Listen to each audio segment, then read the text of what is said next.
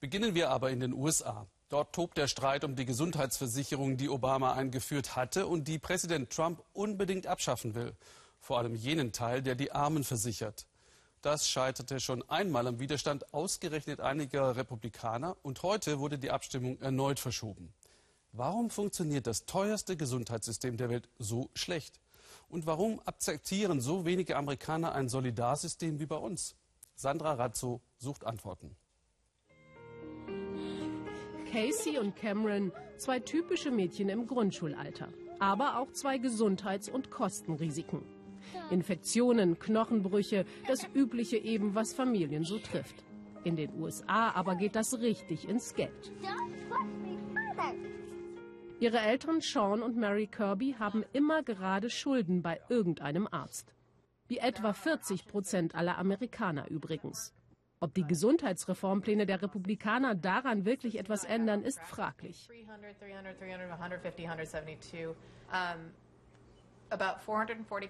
440 Dollar kostet der Krankenkassenbeitrag alle zwei Wochen, also ungefähr 900 Dollar im Monat. Und dazu stottern wir noch verschiedene Arztrechnungen ab. Das sind dann nochmal 800 Dollar pro Monat extra für Anästhesie bis hin zu Bluttests.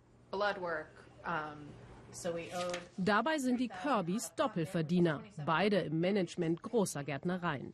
Sie haben eine sehr gute Krankenversicherung, sagen sie, aber die springt eben erst ein, wenn die Familie 10.000 Dollar Selbstbeteiligung pro Jahr erreicht hat. Die neue Normalität in den USA.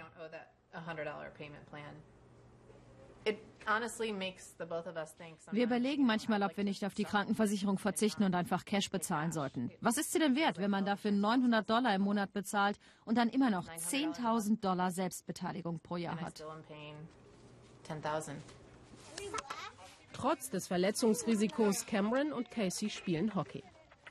Ihre Eltern haben Donald Trump gewählt, weil er eine Gesundheitsreform versprochen hat. Denn erst nachdem sein Vorgänger Obama einheitliche Versicherungspolicen für alle eingeführt hatte, sind die Kosten der Kirbys so drastisch gestiegen. Der Krankenkassenbeitrag hat sich verdoppelt, die Selbstbeteiligung gar versiebenfacht. Der Preis dafür, dass mit Obamacare nun viele Menschen mit Vorerkrankungen versichert sind. Für uns ein Desaster, sagen die Kirbys. Das ist so, als würden Sie vorschreiben, dass jeder ein orangenes Auto fahren muss. Alle müssen eine Versicherung mit denselben Leistungen haben. So hat der Staat die Kosten in die Höhe getrieben.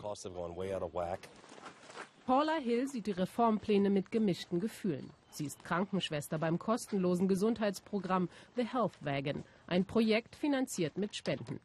Jeden Tag fährt sie in die ärmsten Gemeinden im Südwesten von Virginia. Trotz der Versicherungspflicht haben auch nach Obamacare immer noch 27 Millionen Amerikaner keine Krankenversicherung. Mit den Plänen der Republikaner könnten es noch viele Millionen mehr werden. Medizinische Versorgung ist ein Menschenrecht. Das sollte nicht nur ein Privileg für die Eliten sein. Die Leute werden doch arbeitsunfähig, wenn wir ihre Gesundheit hier so vernachlässigen. Anna Wilson kommt gerade von der Frühschicht bei einer Fastfood-Kette und sucht beim Gesundheitswagen Hilfe. Die 38-Jährige kann sich trotz Vollzeitjobs keine Versicherung leisten. Sie weiß, dass sie Bluthochdruck und Diabetes hat, doch sie schleppt sich zur Arbeit, auch wenn sie sich dabei hundsmiserabel fühlt. Unless Ich kann nur zum Arzt gehen, wenn ich mich wirklich todkrank fühle. Und selbst wenn ich dann zum Doktor gehe und er gibt mir ein Rezept gegen Bluthochdruck oder so, dann kann ich das auch nicht immer einlösen. Und wenn, dann versuche ich die Medikamente zu strecken, nehme sie nur jeden zweiten Tag, damit sie länger reichen. Ihr Mann ist arbeitsunfähig, aber wenigstens über das staatliche Fürsorgeprogramm Medicaid für Arme und Kranke abgesichert. Noch denn nach den Reformplänen der Republikaner soll Medicaid drastisch gekürzt werden. Sie selbst ist völlig hoffnungslos.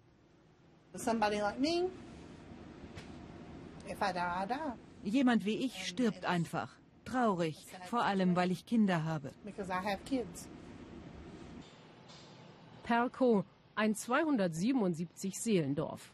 Selbst hier mitten in Kansas Aufregung über die Reformpläne in Washington. 84 Prozent der Einwohner im County haben Donald Trump gewählt. Aber nun fürchten viele, ihre Krankenversicherung zu verlieren. Vor allem Menschen mit Behinderungen und Vorerkrankungen. Der Senator aus Washington ist zur Bürgersprechstunde angereist.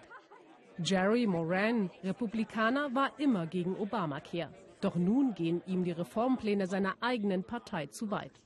Und er bekommt Druck von seinen Wählern, mit Nein zu stimmen. Wie wäre es mit einer Krankenversicherung für alle? Warum bekommt ihr Politiker so eine tolle Versicherung? Warum verdienen wir das nicht?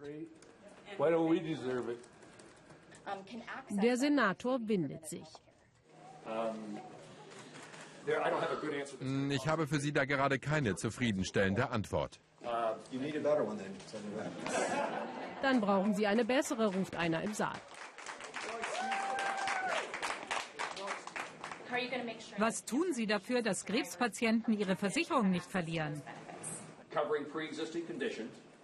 Vorerkrankungen weiter zu versichern und Krankenkassenbeiträge, Selbstbeteiligungen und Zuzahlungen zu reduzieren, das muss das Ziel sein, wie auch immer wir die Reform nun nennen. Noch sind wir im Moment im Senat nicht so weit und die Frage ist, ob wir dahin kommen. Darauf warte ich. Der Senator muss zurück nach Washington. Ob seine Partei die schwierige Reform überhaupt hinbekommt, ist derzeit völlig offen.